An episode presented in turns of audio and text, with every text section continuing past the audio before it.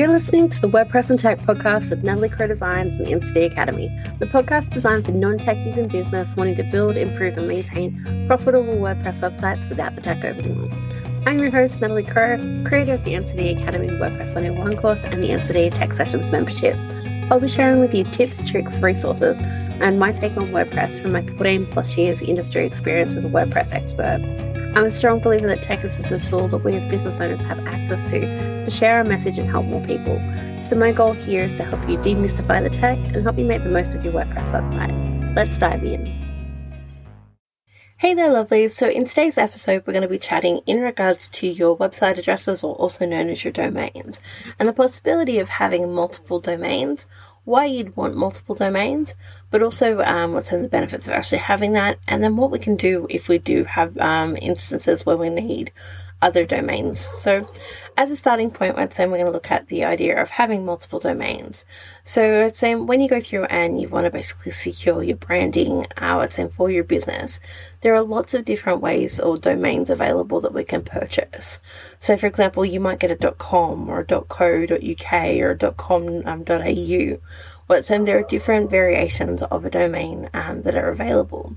In order to actually go through and prevent other people from actually using those, we generally recommend when you're buying your domain to grab the different variations of those domains, um, what's them and actually secure your branding there. But what's them, so what do we do with multiple domains? So you can actually go through and have it set up so that multiple domains point to the same website. You don't actually have to go and set up separate websites for each. So it's um, in your uh, you go through and actually purchase your domain. If that domain is purchased through a company that's not the same as your hosting, you'll need to go into the actual configurations for that actual domain and point the name servers to your actual hosting.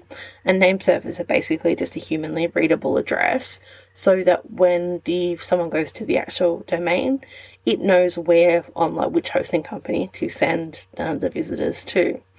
Then inside your actual hosting, you'll have an area where you can actually configure where you want your domains to actually show up or point to. So in some cases, you'll actually go through and tell them uh, in the actual settings to go to a specific website address, or you can even set it up so it goes to a specific page. So in the instance, uh, let's say that you were going through, you might have, uh, let's say, for example, your Facebook group. You can actually go through and actually point, uh, like register a domain, point it to your hosting where your current website is, and then in the configurations, you can point it out to another website address.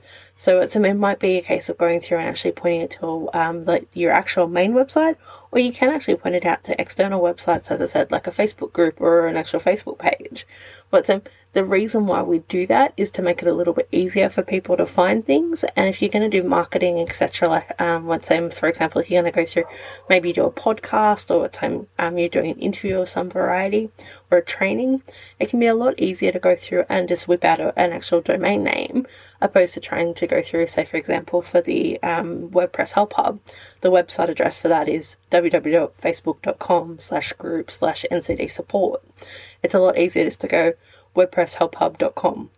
What same, and you can understand what same from a user's point of view, it's a lot easier to remember. So that's one way that we can use it. The other way that you can actually use multiple domains, um, I'm in the instance that you've gone through and you've done some advertising and there's been a typo in the actual website address that they've published. So it's um, um I'll give the example. It's um, say my primary uh, domain is nataliecrowedesigns.com.au. Let's say in the instance that there was a problem with that actual website address, say for example nataliecrowe-designs.com.au was actually listed, uh, some, um, I could actually go and purchase that nataliecrowe-designs.com.au, actually redirect it over to my actual main website so that I didn't miss out on the opportunity. So if that ever happens to you, don't panic because there are things that we can go through and actually do. But um, but yeah, primarily you definitely can set it up so that let's um, if you've purchased other domains, you can point them to your main website. The other reason um, that we might look at actually purchasing other domains, so it might be a case of going through and actually protecting other elements of your business. you might go through and actually um, purchase a domain based on maybe a product name or a product service or a different service that you offer things that are going to be uh, what's recognizable or associated with you can be uh, beneficial to go through and actually purchase um, the domains for those. But you do have a lot of different options. There's also the other option if uh, you're going to go through and actually create something.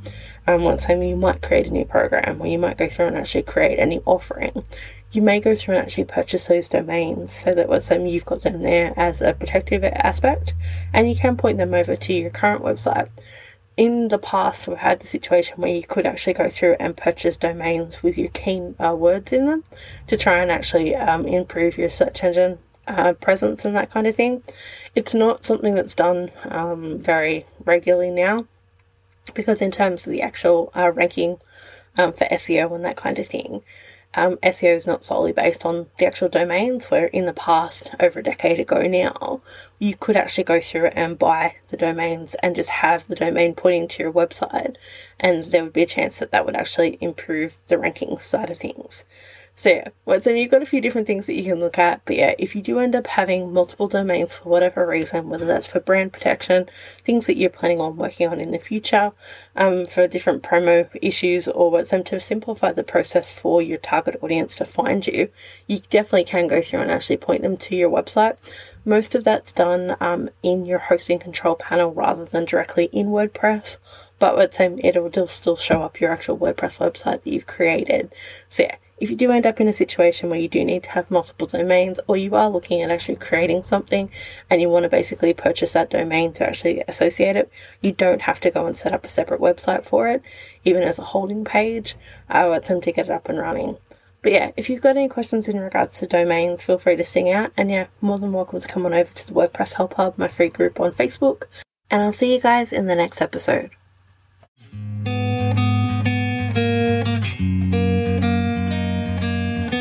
Been listening to the WordPress and Tech podcast with Natalie Crowe.